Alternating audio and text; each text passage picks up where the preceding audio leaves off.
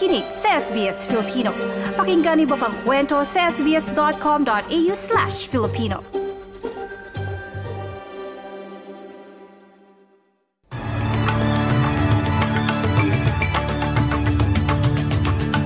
Sa ulo ng mga balita ngayong linggo huling araw ng Desyembre taong 2023. Higit 80 konseho sa kabuuan ng Australia hindi magsasagawa ng citizenship ceremonies sa Australia Day. Mga pagsalubong sa bagong taon nakahanda na. Australia isa sa mga una sa sasalubong sa taong 2024. Department of Health sa Pilipinas naka-code white alert hanggang 4 ng Enero.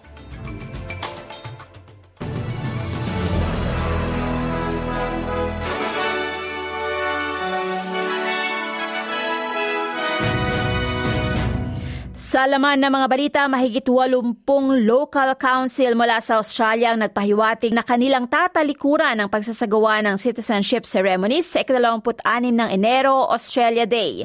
Ang hakbang ay nakikita bilang isang simbolo ng paggalang sa mga komunidad ng katutubo at First Nations at bahagi ng sama-samang pagsisikap na baguhin ang petsa ng anibersaryo. Ang mga seremonya ng citizenship sa halip ay gaganapin tatlong araw bago o tatlong araw pagkatapos ng 26 ng Enero. May mga nag-aakusa naman sa pamahalaang Albanese ng pagtatangka na gamitin ng mga konseho sa pagtatangka nitong gawing opisyal ang pagpapalit ng petsa ng Australia Day. Sa panayam ng Sky News, sinabi ni Shadow Immigration Minister Dan Tihan na dapat pilitin ng federal na pamahalaan ng mga konseho na magsagawa ng mga seremonya. Councils should be required to hold citizenship ceremonies on Australia Day. It is our national day, and unless the Prime Minister wants to be upfront with the, with the Australian people and change the date, which he said he wouldn't do before the last election, councils should enable citizens to be able to have their citizenship ceremonies on Australia Day. Sa pagsalubong naman sa bagong taon, isa ang Australia sa mga bansa na handang-handa na sa pagsalubong sa taong 2024 na may mga magkakasabay na mga selebrasyon sa halos lahat ng mga pangunahing syudad at regional na bayan.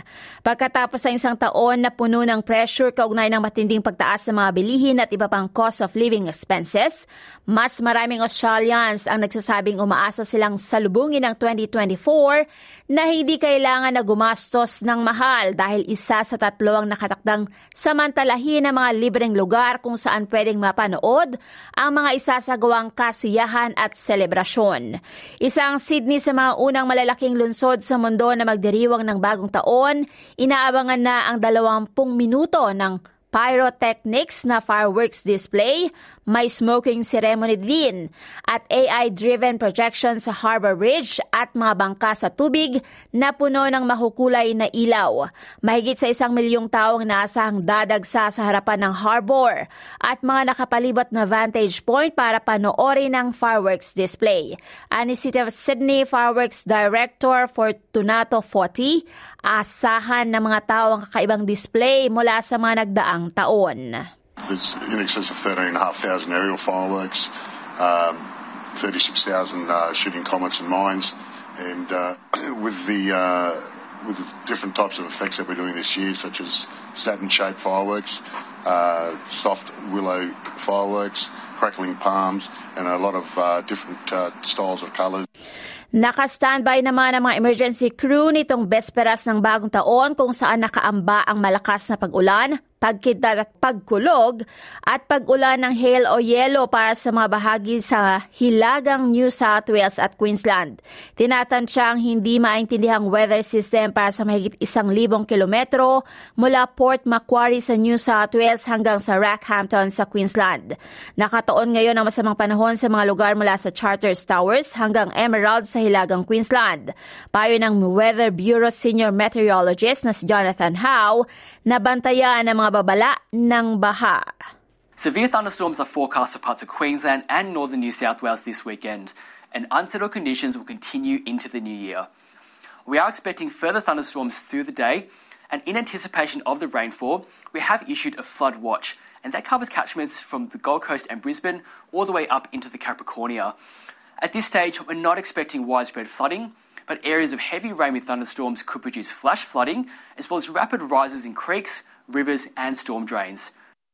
Bukod sa pag-ulan na yan, inaasahan din ang heat wave na haharapin ng maraming mga estado at teritoryo sa Australia. Ang mabahagi ng Queensland, Northern Territory at West o Western Australia ay inilagay sa mga alerto na may tinatayang temperatura na 8 hanggang 12 degrees Celsius na mas mataas sa average. Naglabas ang Bureau of Meteorology ng heatwave warning para sa NT o Northern Territory, Queensland at WA.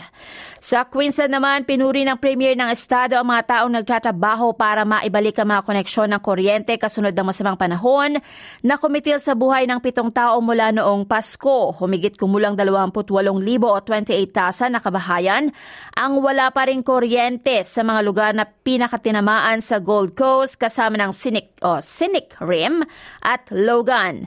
Ayon sa Chief Executive ng Queensland Energy na si Peter Scott, nadagdag na 5,000 kabahayan nang nawala ng kuryente sa Sunshine Coast at 2,500 sa Morton Bay pagkatapos ng mga pagbagyo kahapon Sabado ng umaga.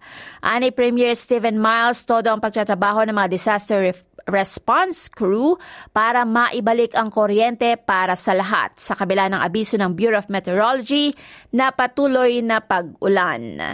We're now entering another active period of thunderstorms across Queensland at the moment, and as has been mentioned, we're seeing severe thunderstorms with locally damaging winds, uh, large hail, and heavy rainfall already occurring around southeast Queensland. Uh, there is the potential for further isolated, very dangerous thunderstorms with those higher end thresholds of um, locally destructive winds, giant hail, and intense rainfall. Sa Victoria, dalawang lalaki ang haharap sa korte sa Melbourne sa susunod na taon dahil sa umano'y pagpuslit ng halos isang daang kilo ng methamphetamine sa bansa. Isang 30 anyos na lalaki ang haharap sa Melbourne Magistrate Court sa Marso para sa mga kaso ng attempting to possess a commercial quantity ng border control drug habang isang 36 anyos na lalaki naman ang kinasuhan ng pag-import ng commercial quantity ng controlled border drug. Sa Western Australia, mahigit dalawang dosenang tao ang dinala sa kustodiya sa estado bilang bahagi ng pagsugpo sa illegal na pangingisda o illegal fishing sa Kimberley Marine Park. Sinabi ng Australian Border Force sa tatlong sasakyang pangisda ang nasamsam at sinira at ipinaalam na sa Australian Fisheries Management Authority. Sa Pilipinas naman, itinaas ng Department of Health ang Code White Alert para sa buong sektor ng kalusugan sa pagdiriwang ng Kapaskuhan hanggang Enero 4, 2024. Itinaas ng Health Emergency Management Bureau ng DOH ang alerto noong December 20 sa gitna at sa regional na tanggapan nito at pampubliko at mga pribadong ospital at iba pang pasilidad ng kalusugan. Batay sa DOH Administrative Order number 2008-0024, tiniyak ng Code Alert System ang komprehensibo at maayos sa pagdugo ng pamamahala at sapat na mobilisasyon na mapagkukunan para sa mga emerhensiya at kalamidad. Ginagamit ang Emergency Incident Command System bilang pangunahing prinsipyo nito na may tatlong kulay, Code White, Code Blue at Code Red sa pagtaas ng mga sumusunod. Ang Code White ay maaaring ideklara batay sa mga kadahilanan tulad ng isang malakas na posibilidad ng isang operasyong militar na may pambansang implikasyon, anumang nakaplanong aksyon o mass action, demonstrasyon na may pambansang implikasyon at pagtataya ng mga bagyo single o signal number 2 pataas. Ganon din ang pambansa o lokal na halalan at iba pang pampolitikang pagsasanay. Pero ang Pasko at Bagong Taon ay tinuturing na mga pambansang kaganapan na may potensyal para sa mga insidente ng mass casualty o maramihan na maaaring magkasugat o mag injured na may sampu o higit pang patay o nasugatan kaya kailangan magdeklara ng Code White Alert.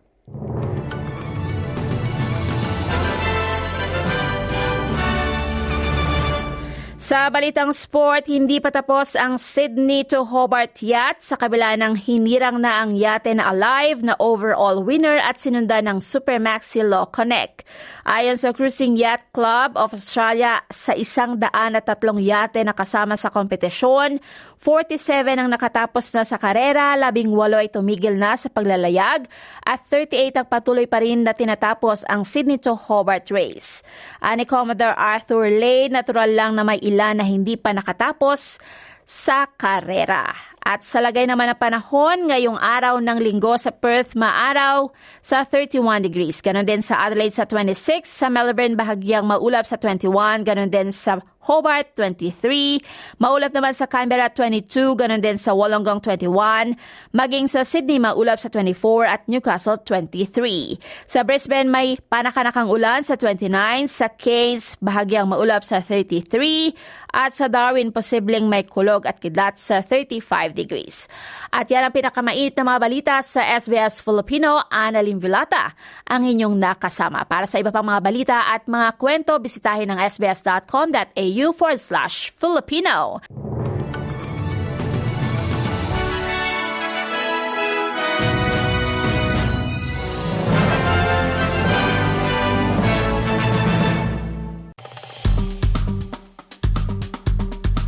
I-like, i-share, mag-comment, sundan ang SBS Filipino sa Facebook.